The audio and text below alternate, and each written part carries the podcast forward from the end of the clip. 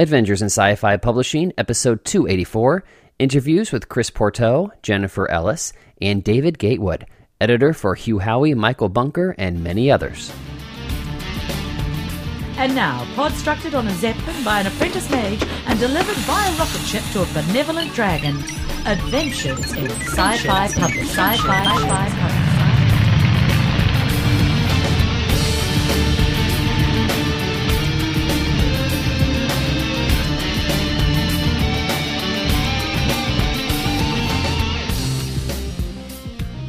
Welcome to Adventures in Sci-Fi Publishing, your podcast for science fiction and fantasy literature.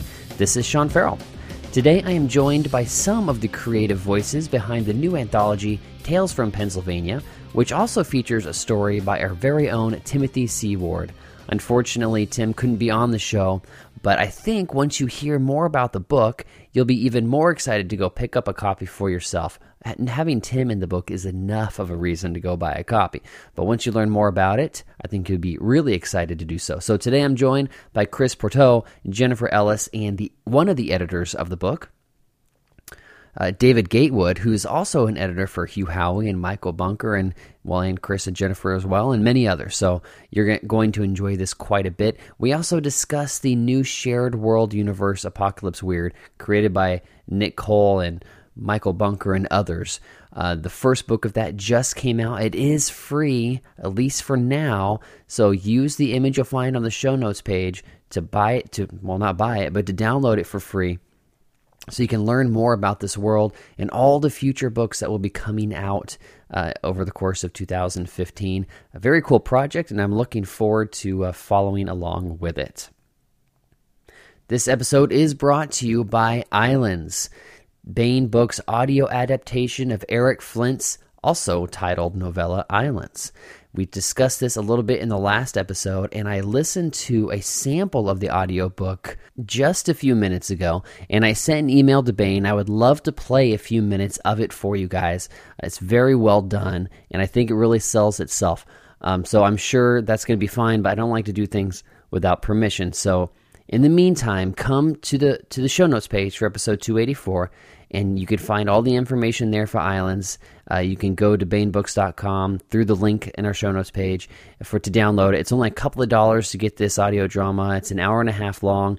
It's a movie for your ears. Very cool stuff, adapted by Tony Daniel. Check it out, and hopefully the next time I'm talking about this, I will have 3 to 5 minutes that I can play for you, so you can hear it yourself. Over at the website as well, we have a guest post discussing the two broad categories of fantasy writing, the approach to writing fantasy. The post is brought to us by fantasy author Rob J. Hayes, author of The Heresy Within, and he kind of breaks down fantasy to either Tolkien or Martin based on the approach and the style. So give it a quick read. It's not very long, and we'd love to hear your thoughts on it. If you're a writer, which school do you see yourself in, or do you think there are more schools or more approaches that weren't mentioned? If you're a reader, which style do you prefer to read? Or as he says in the article, which class do you prefer to read? We'd love to hear your thoughts. You can find the article at adventuresinscifipublishing.com. All right, let's get into the interview, and we'll see you next time. Today, I am pleased to be joined by another roundtable of authors. I'm glad I get to do this again. And we have some all-around cool people here because we were talking about Doctor Who before we started recording, so I know they're cool, even though David wasn't on the line. So, David, I'm just going to give you the benefit of the doubt that you like Doctor Who, and therefore you're cool. I'm just going to introduce you guys by first name, and then if you could please just tell us your full name and a little bit about yourself and your work, that'd be great, and then we'll get started diving into things here. And let's go ahead and start off with David. Hi, this is David Gatewood. I'm a freelance editor. I've edited for the other couple of authors we've got here, for Chris and Jennifer, as well as for Michael Bunker on Pennsylvania, and that's how I got involved with Chris on Tales of Pennsylvania. All right, thanks, David. And Jennifer?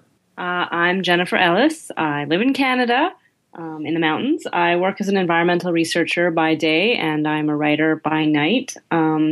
And I write middle grade science fiction, fantasy, and dystopian fiction as well, which is how I came to become involved in Tales from Pennsylvania. Do you sleep? David is not as much as I would like. I'm sorry, what were you going to say about David? Oh, and David is my editor. And of course, Chris is here as well. Yes, my name is Chris Pourteau. By day, to follow Jennifer's template here, by day I'm a technical writer, technical editor.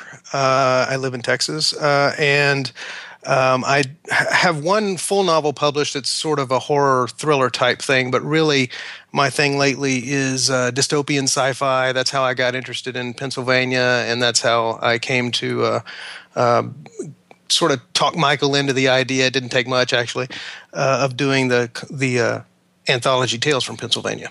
Oh, excellent. Very cool. Well, it's great to have you all on the show. And what initially brought us all together, actually, is that you're in this anthology. We've heard a couple mentions of Pennsylvania, and the new anthology is called Tales from Pennsylvania. It's a collection of new science fiction short stories set in Michael Bunker's universe from his novel Pennsylvania, if I understand everything correctly. Now, I'm going to be completely transparent about all this. Our own Timothy C. Ward has a story in the anthology, but due to some scheduling conflicts, he couldn't be with us tonight, unfortunately. But I want to talk about his story a little bit in a couple of minutes here. But David, I want to ask you, first off, David and Chris, I had never heard of Michael Bunker before Tim told me about this book that he was going to be in. And so I don't know anything about the world that this is set in. Could you give me and our listeners some background about Michael's work and the world of Pennsylvania?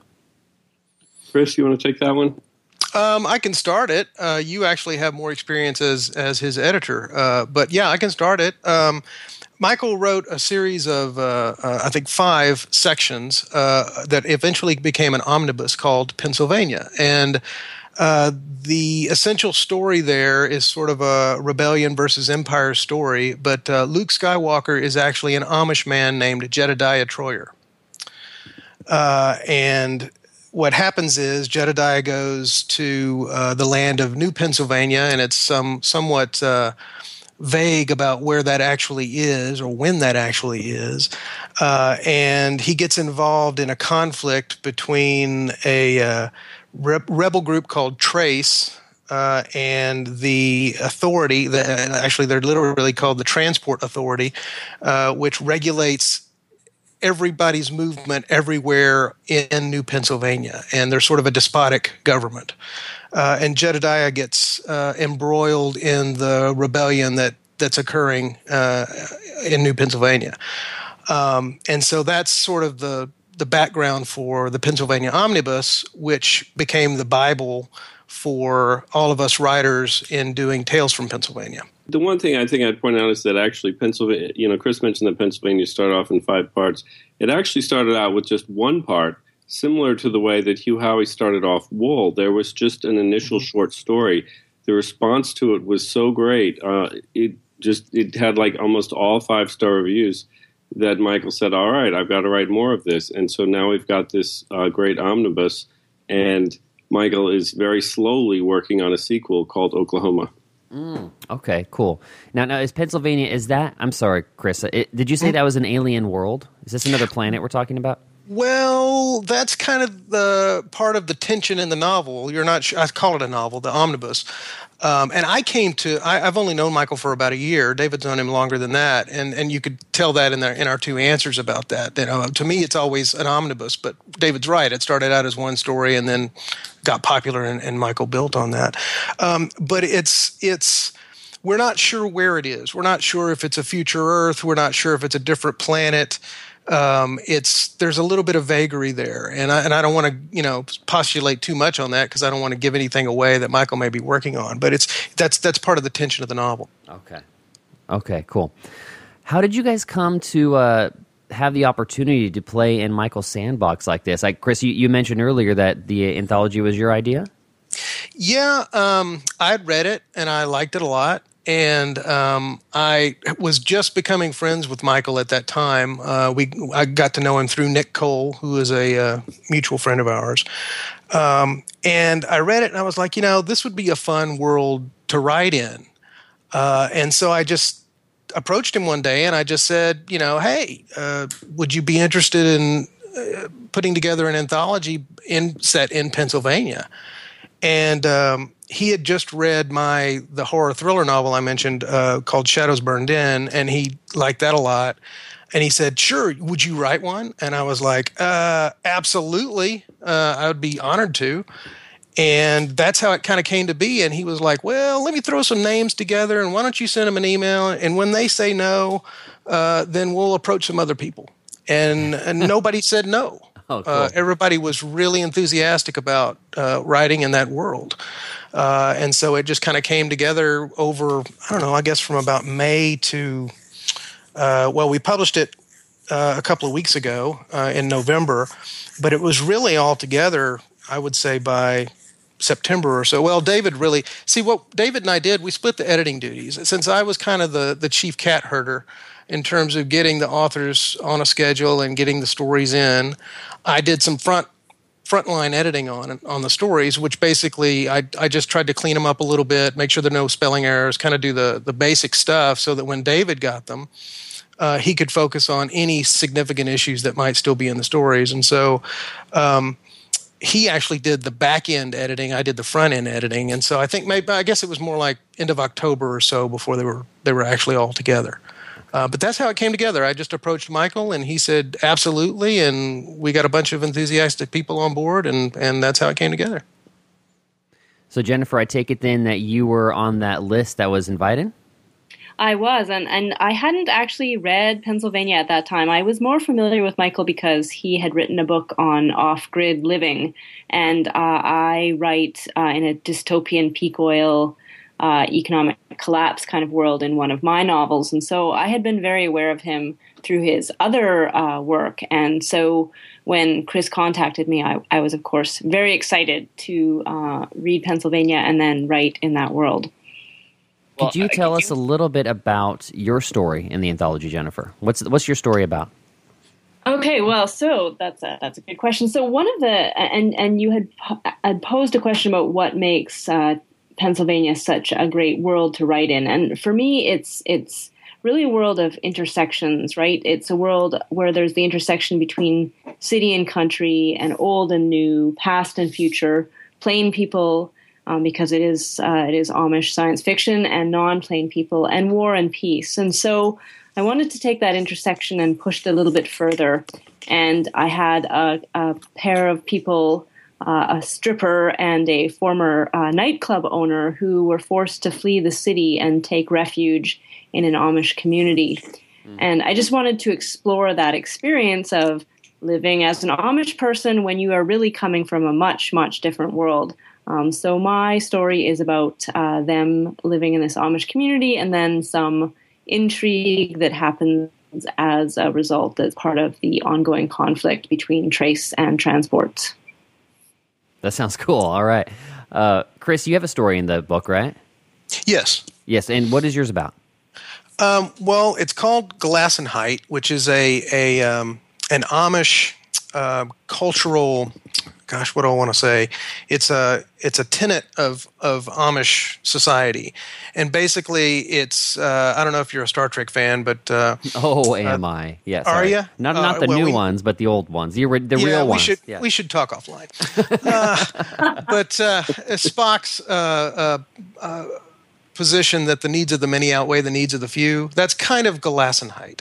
What I assume is a Dutch or German term, but basically what it means is, you know, you sublimate the needs of the individual to the needs of the community. You do what the community needs, not necessarily what's in your own selfish best interests. Well, not best, but selfish interests. And so my story is about this family, Amish family, named Brenneman. And the narrator, it's told in first person, the narrator is Abram, and he's the father of a daughter and a son, and he has a wife, and they live in a house in the AZ, which is the Amish zone in New Pennsylvania. Mm. And Transport comes in and says, we want you to change the way you're farming. We want you to upgrade your farming techniques. And they say, we don't want to do that because the way we farm is part of who we are, and we don't want to just upgrade it with technology because you tell us to. And so I don't want to give too much in the story away because there's a bit of a twist, but the long story short of it is it's about the Amish family and their adherence to their cultural identity and the way transport tries to change that and the tragic circumstances that occur within the family or for the family as a result of that tension. Okay, cool. Gosh, I'm going to have to pick a copy of this book up. I haven't yet. Don't tell Tim, even though he's going to listen to this and he'll know. David, unfortunately, I can't ask Tim what his story is about since he's not on the line with us. But and I know it's probably been 4, 5, 6 months since you read his story. But do you remember his story well enough to tell us a little bit of what Tim's story is about in the book? Yeah. I can.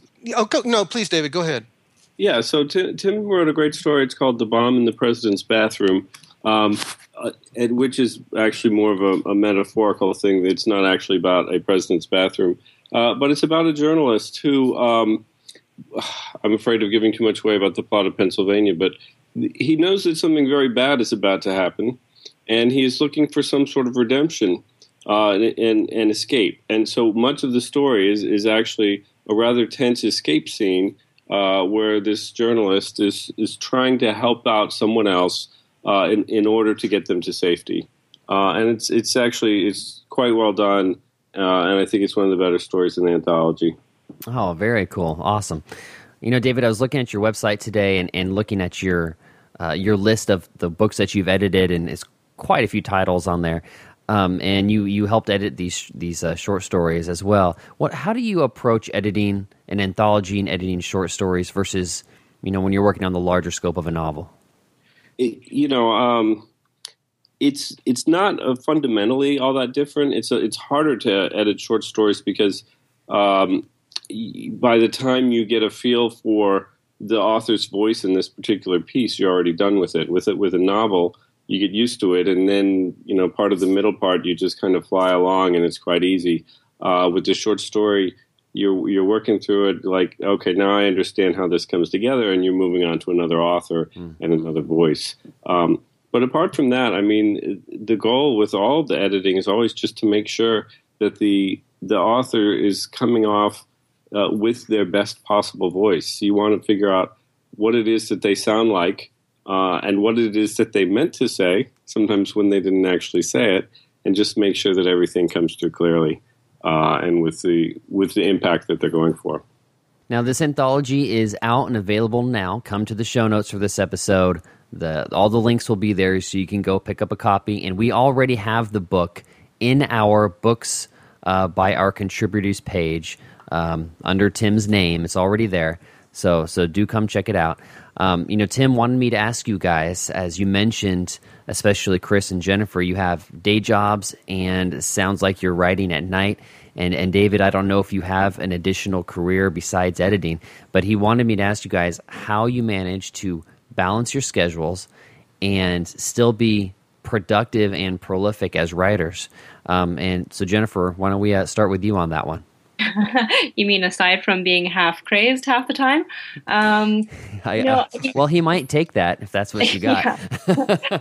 Well, for starters, I say I work. I work 75%. So I work from home as a consultant. And so that does give me some flexibility. And working 75% helps because it does allow me to occasionally steal those full days of writing that are really helpful in moving a story forward.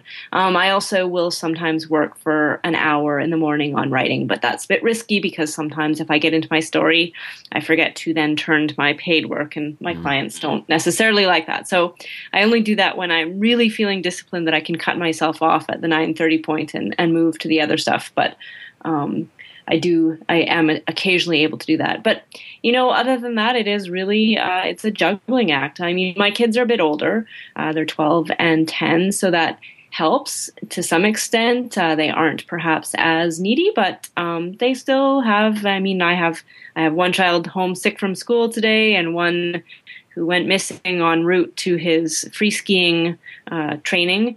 And, I spend and I have a geriatric cat who I'm glad is not yowling outside my door right now. So it for certainly is a balancing act. And I just try to stay really disciplined about word count, right?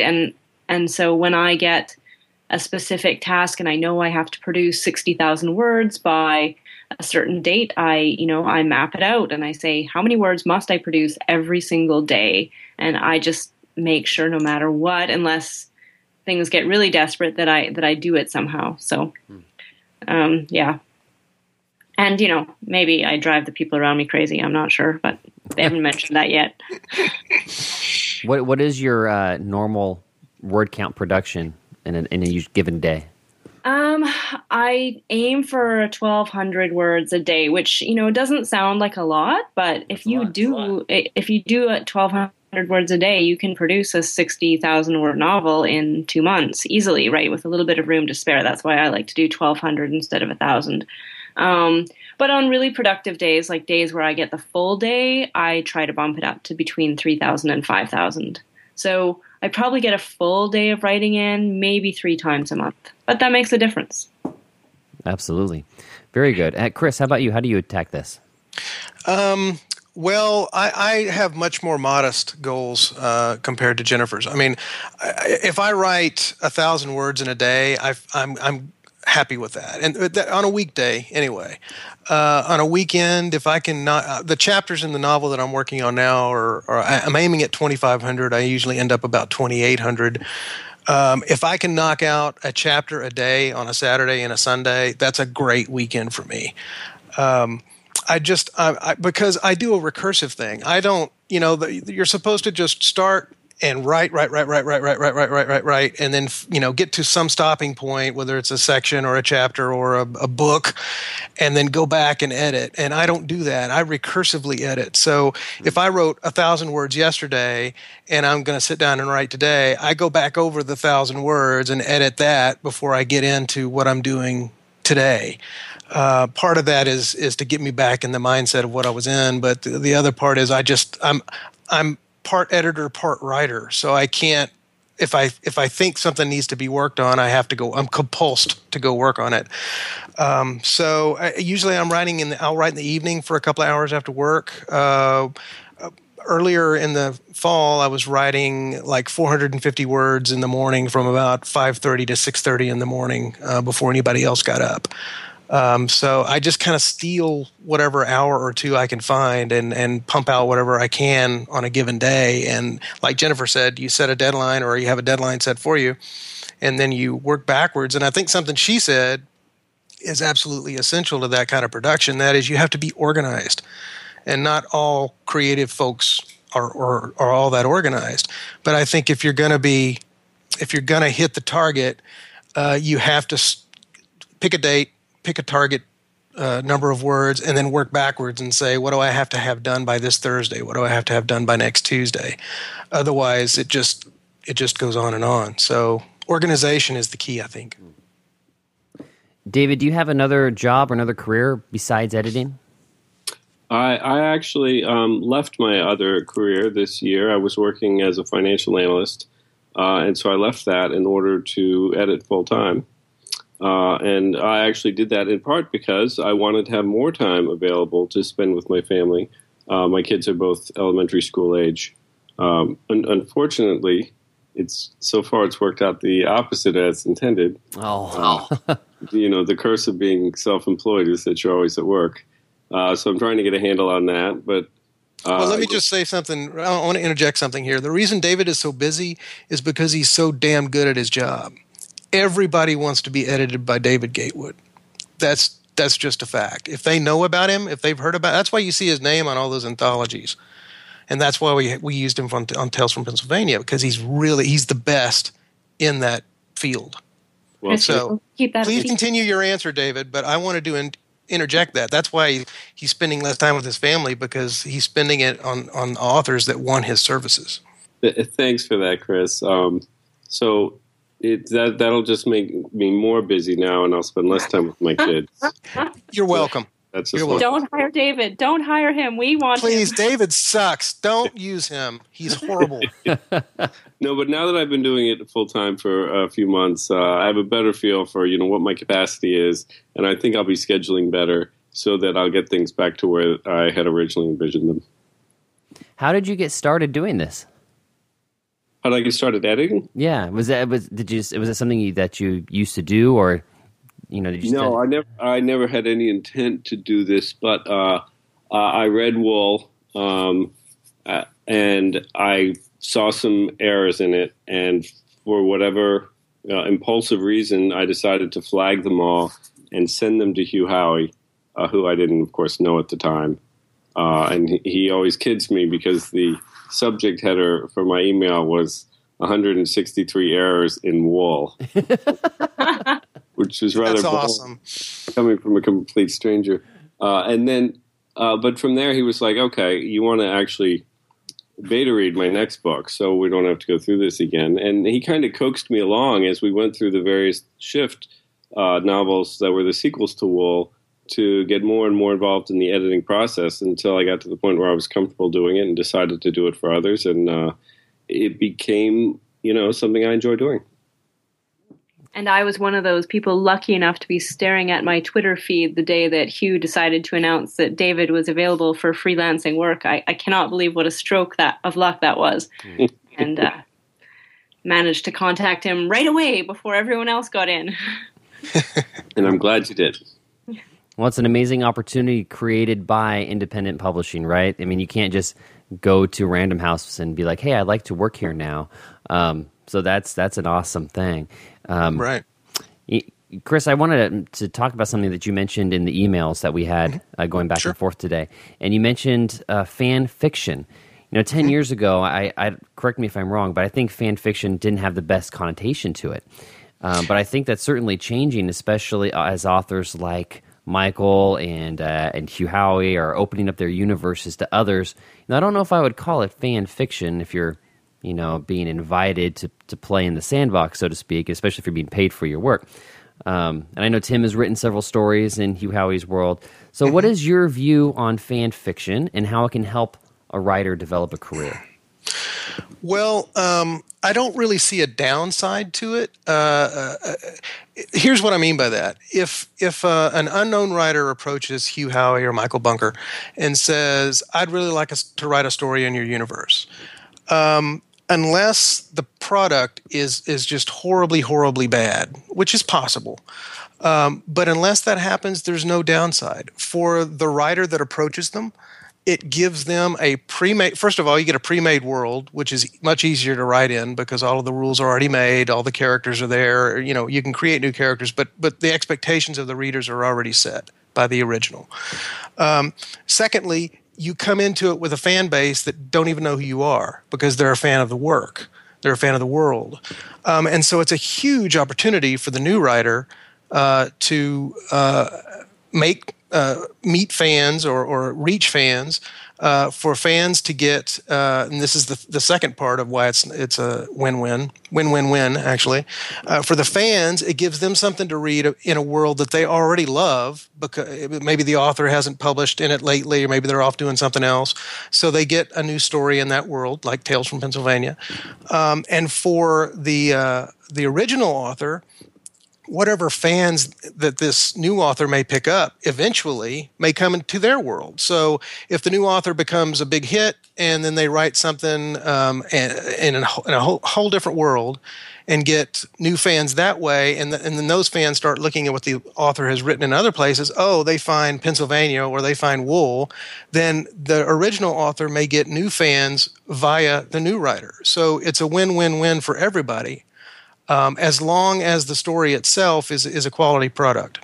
And would you say as long as the author, the original author, approves of the story, especially? Oh, absolutely. I think that's it was in the back of my head because Michael has invited everyone and anyone that wants to write about Pennsylvania to do that.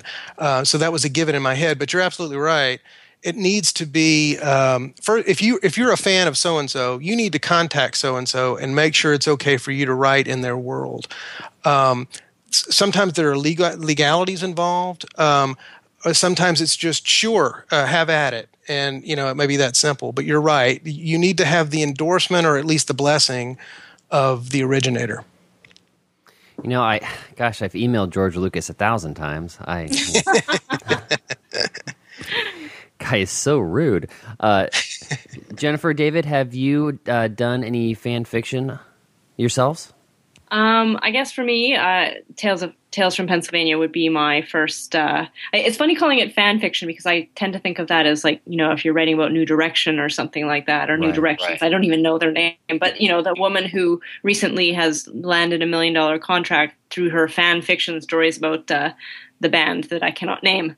But you know, the really positive thing I think about writing in somebody else's world, and we can call it fan fiction if we like, or I'd prefer to think of it as something else, but we'll call it fan fiction for now, is that the pre-made world means that you don't have to develop like an ulcer over world-building decisions. You can funnel your creativity elsewhere. And I think it just allows you for different discoveries within your writing and different innovations within your writing that I think makes it unique, because you're not multitasking as much when you're writing, because you're not thinking, okay, what is the rule of this world? What am I going to decide the rule of this world is? It's already done. And so you can think about other decisions. So I like it from that perspective. And you get to make friends with these great writers. So that's also very fun. How about you, David? Do you do any writing yourself? I don't do any writing myself. So I can say that I've edited some fan fiction, but of course I don't write anything at all. Sorry, Chris, I think I cut you off there. No. Actually, he writes wonderful comments in his edits that make you laugh as much as cringe. And I only say cringe, but not that he's making you cringe, but oh my God, I left that in there. He found that. Yeah, that's the cringe part. But usually, there's some. He usually gives the medicine with a little bit of honey, even if the honey is a little bit snarky. But that's his trademark, and that's why we love him.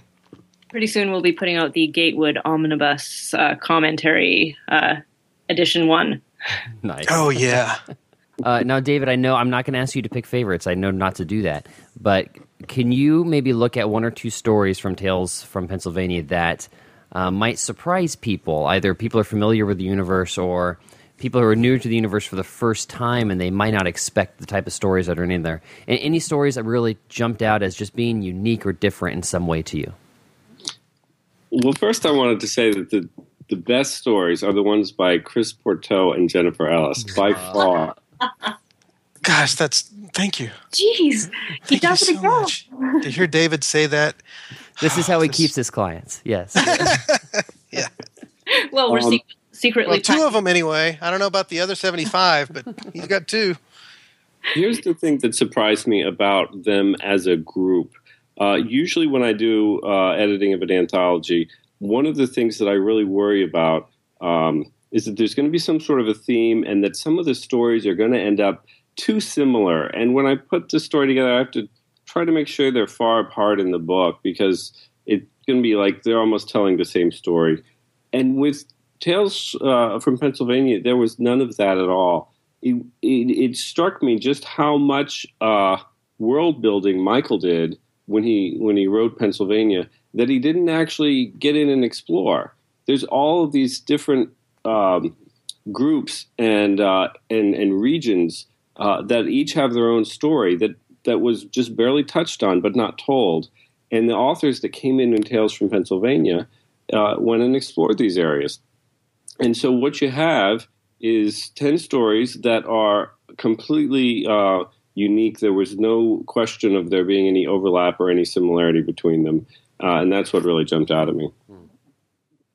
And just to add, I think David made a really good point there that when you are going to write these kind of pieces, you do look at the original work and think, what is the hook for me, right? Like, what is part of this world that I really want to know more about, that I want to write something about, right? And for every different writer, that hook is going to be a little bit different. And I think that was what was really interesting about Tales from Pennsylvania, is to see what parts of Michael's world everybody else kind of hooked into, right? For anyone who's read Pennsylvania, probably the biggest hook to get them to want to read this is to know that Michael's wrote a story about the character named Eagles, who's just one of the, fan favorites from the original book. So we get to learn a little bit more about Eagles' backstory. Tales of Pennsylvania is not the only project in which you three are involved. At least, David, I think you're involved with at least some of the editing that is going into Apocalypse Weird, a new collaboration. I think it's 13 authors involved in writing novels that are connected in some way, so I'm going to ask you guys about this. I saw that Steven Seville is a part of that, who I met him at Writers of the Future a few years ago, and Nick Cole. Also a Doctor Who writer, by the way, Steven. He's a Doctor Who writer? Yeah. Wow. What? For when? Like future seasons? I got to stop. Oh, are you talking about the books? No. I think he wrote teleplays, but I'm not sure. Oh, okay. No, gosh, I think you're right. Actually, I can't keep up with that guy. He's like he gives Kevin J. Anderson a run for his money. Right. He's out of control. But Nick Cole just released The Red King, which is the first book. Correct me if I'm wrong. So honestly, I don't even know where to start asking you guys about this because it's such a big thing. So maybe just how did this start? Who kicked this thing off? Well, Jennifer just wrote a blog about it today and published that, so I'm going to defer to her to start the conversation. She's our historian. Yeah. I was afraid you were going to do that, Chris. Yeah. And honestly, I think it started with Michael and Tim Grawl and Nick Cole, and they cooked this thing up somewhere, and the rest of us have been more recently let in upon it and invited to partake in it. So I can't actually speak as coherently to origins as I would like, but I think it's a great idea that they have, and I'm so glad to be invited to be part of it. But definitely Nick, Michael, and Tim would be best to speak to where they got this idea from, and even also where they plan to take it. I mean, they've provided us with some exciting details, but I'm not sure if we have the entire full vision that they have, and I think they do have one. I can speak a little bit to that, and I don't want to steal their thunder. You should interview them about this, particularly Nick Cole. But essentially what it is they're creating a world called Apocalypse Weird, and there is an overarching meta plot with some specific plot points that happen across all of the novels, and each of us writers are sort of establishing the different areas. It's kind of the way Nick describes it, it's a multiverse. I have a novel that I'm writing that's set in Houston, Texas, essentially. Jennifer has a novel that she's writing that's set on an island off of Canada. Am I right, Jennifer? Is that right? Ellesmere Island in the Ellesmere Island, right.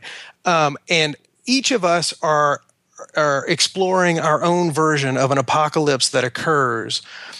Each one is its own separate storyline, but eventually they get drawn together into this meta multiverse, and there will be Easter eggs and plot points that cross all of the novels. So if you think of it, the way they've been talking about it lately, it's sort of like the Marvel Comics of independent publishing. Spider-Man has his own comic, but he might show up in a Fantastic Four comic over here.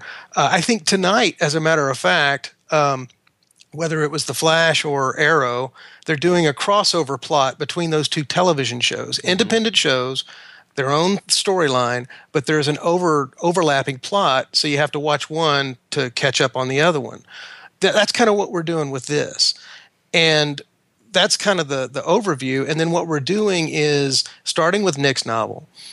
Nick, by the way, and this is just my personal opinion, but he's the best independent author in the business. He could take random names out of a phone book and string them together, and it would be excellent writing. It's just that's just the way it is for me anyway. So he led the way. He's leading the charge. And what they're going to do is drop, and I'm not sure when it's going to start. I don't know if it's January 1 or what, but they're going to drop 2 novels a month from Jennifer, me, and others to get readers to sort of binge read in a way, the way they would binge watch a season of a TV show on Netflix. You read a book by an author. You're like, great, you turn the last page, and if it's George R.R. Martin, it's 6 years later before you get the next one. And we're inverting that model and putting a number of novels out simultaneously that overlap but are also their own independent storylines that will reward readers that just sort of consume the world. So sort of like the Marvel Comics world. So Did I just throw too much at you there? No, I understand. But so there must be some sort of overarching editorial direction where you guys told, hey, look, these are two plot points, or these are the two things you have to mention at some point in your book. Yes, yes, and those come from Nick. Nick is the creative director on the project.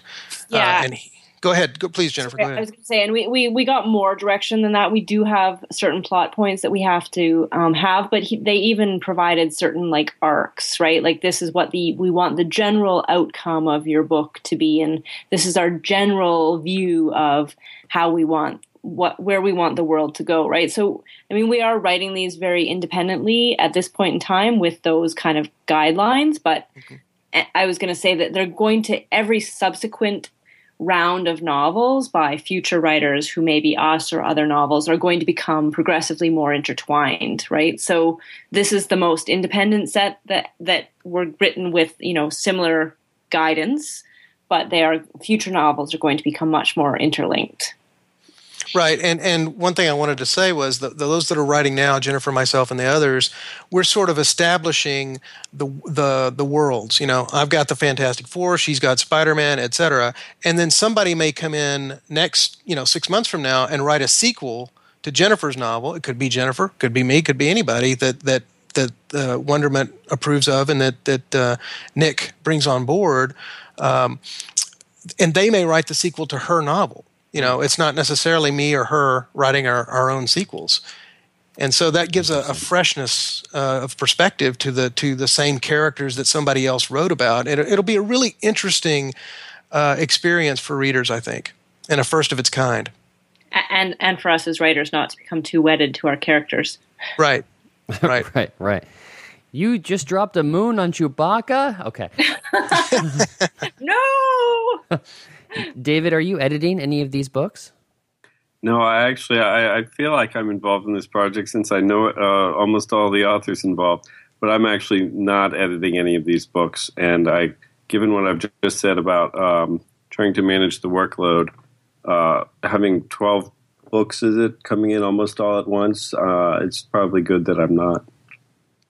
I think they're scheduled out over a few weeks, so you'd have at least a week between each book, David. Right, yeah. But actually, our editor is Ellen Campbell of Roll Tide, Alabama. Ellen Campbell. She's actually doing some of the anthologies with Sam Peralta, also, that are going to be coming out in the spring. So she's our editor designee for Apocalypse Weird. How long are these novels? You said they're like a couple of months. I'm assuming they're not 120,000 words apiece. The target word count we were given is 55,000 words. Mine's at 60,000 right now, so shortish novels. Okay. Mm-hmm. And that's about what mine is, too. Again, shooting for 55, probably going to come in at 60. Okay, that's good to hear because I'm a slow reader, so I've been trying to do my best. But especially since we have, quite a few books that are offered us, and right. I can't get anywhere close to reading. But I'll tell you this, and I'm not doing a sales job. I'm speaking from experience. The Red King by Nick Cole is a fast read. It really is a fast read. Well, you mentioned sales job. I mean, it's free. They're not charging anything for it. Right. I'm assuming they're going to have to charge at some point, right? This isn't sure. Okay. Sure. Yeah, the first one's free, kid. It's the what's it called? The gateway drug. Yeah. Yes. That's right. Right. It's the gateway to the Apocalypse Weird. Well, I actually did put it on my Kindle today in preparation for this, so excellent. I got it. I got the drug there, ready to go. It's like that Flow commercial with Progressive Insurance. Hey, come here, kid. Come here. She's in the shadows. Never mind. Bad reference. Okay, so Jennifer, Chris, when do your books come out then? Do you know? No. I think mine comes out in April. I only know that because I've logged into the website that Nick is using to track the different projects. That's the last time. That's the last thing I saw. Oh, I need to log into Basecamp right away and find out when mine's coming. I should. Yeah. And I'm not even allowed to right now, no. By the way, Jennifer has earned the distinction of beating everyone in the race. She finished her draft just a couple of days ago. So she is the kid in the class that finished everything, gets to go home a little early. Yes, but I don't recursively edit like you, so I have 2 weeks of solid editing to go before my submission deadline for the first draft. Well, obviously, this is a big project, and we will put links for everything in the show notes, folks, so you can come check it out. And go download The Red King. It is free, by Nick Cole. Knock that one out so you'll be ready for book two. Yeah, I think there's about approximately 50 reviews up now, and I think it's like a 4.6 average or something like that, so it's getting quite good reviews. Pretty good. It's pretty good. Well, gosh, the time flew by, guys. It was fantastic having you on the show, but I want to make sure I didn't miss anything. Is there anything you wanted to mention that I didn't ask? I don't think so. David, what's your website so everyone can send you queries? And my website is www.lonetrout.com. He gave it to us. I thought you were going to joke like www.don'taskrightnow.com or something. No, awesome. And we'll put, of course, links for all of your websites in the show notes. But Chris, Jennifer, was there anything else that you wanted to mention? Maybe do you have anything else coming out soon that you wanted to mention or any other projects you're involved in? Not really. I'm really head down into the Apocalypse Weird novel right now. Yeah, I mean, I have a production schedule of 3 novels a year. Apocalypse Weird should be, based on when I log into Basecamp and find out what my production date is, should be my first one for 2015. But then I'll have a subsequent adult novel. That always sounds like I'm writing erotic fiction, which I'm not. Adult, more environmental thriller novel, and my middle grade science fiction fantasy in the fall. So just keeping on my production schedule. By the way, the covers on your books are beautiful, Jennifer. Thank you. I love my cover designer. It's Andrew Brown from Design for Writers, and he does a fantastic job. Almost nails it the first time, almost each and every time. So I couldn't be happier with his work. Yeah, very impressive. I know you're not supposed to judge a book by its cover, but I do every single time. It doesn't matter. I think everybody does, yeah. Yeah, whether you're indie and I know you have no control of this if you're being published by New York, but gosh, the cover is so important. So guys, thank you so much for coming on the show. Best of luck with Tales from Pennsylvania. Best of luck with Apocalypse Weird. And hopefully we can talk with you again. Absolutely, anytime. Thank you, Sean, for having us. Thank you so much. Visit Adventures in Sci-Fi Publishing for show notes, links, reviews, special guests, videos, and more. Email us at adventuresinscifipublishing@gmail.com. Sound effects from the Free Sounds Project. Music by Symmetry, found at musically.com. No authors were seriously damaged in the making of this podcast.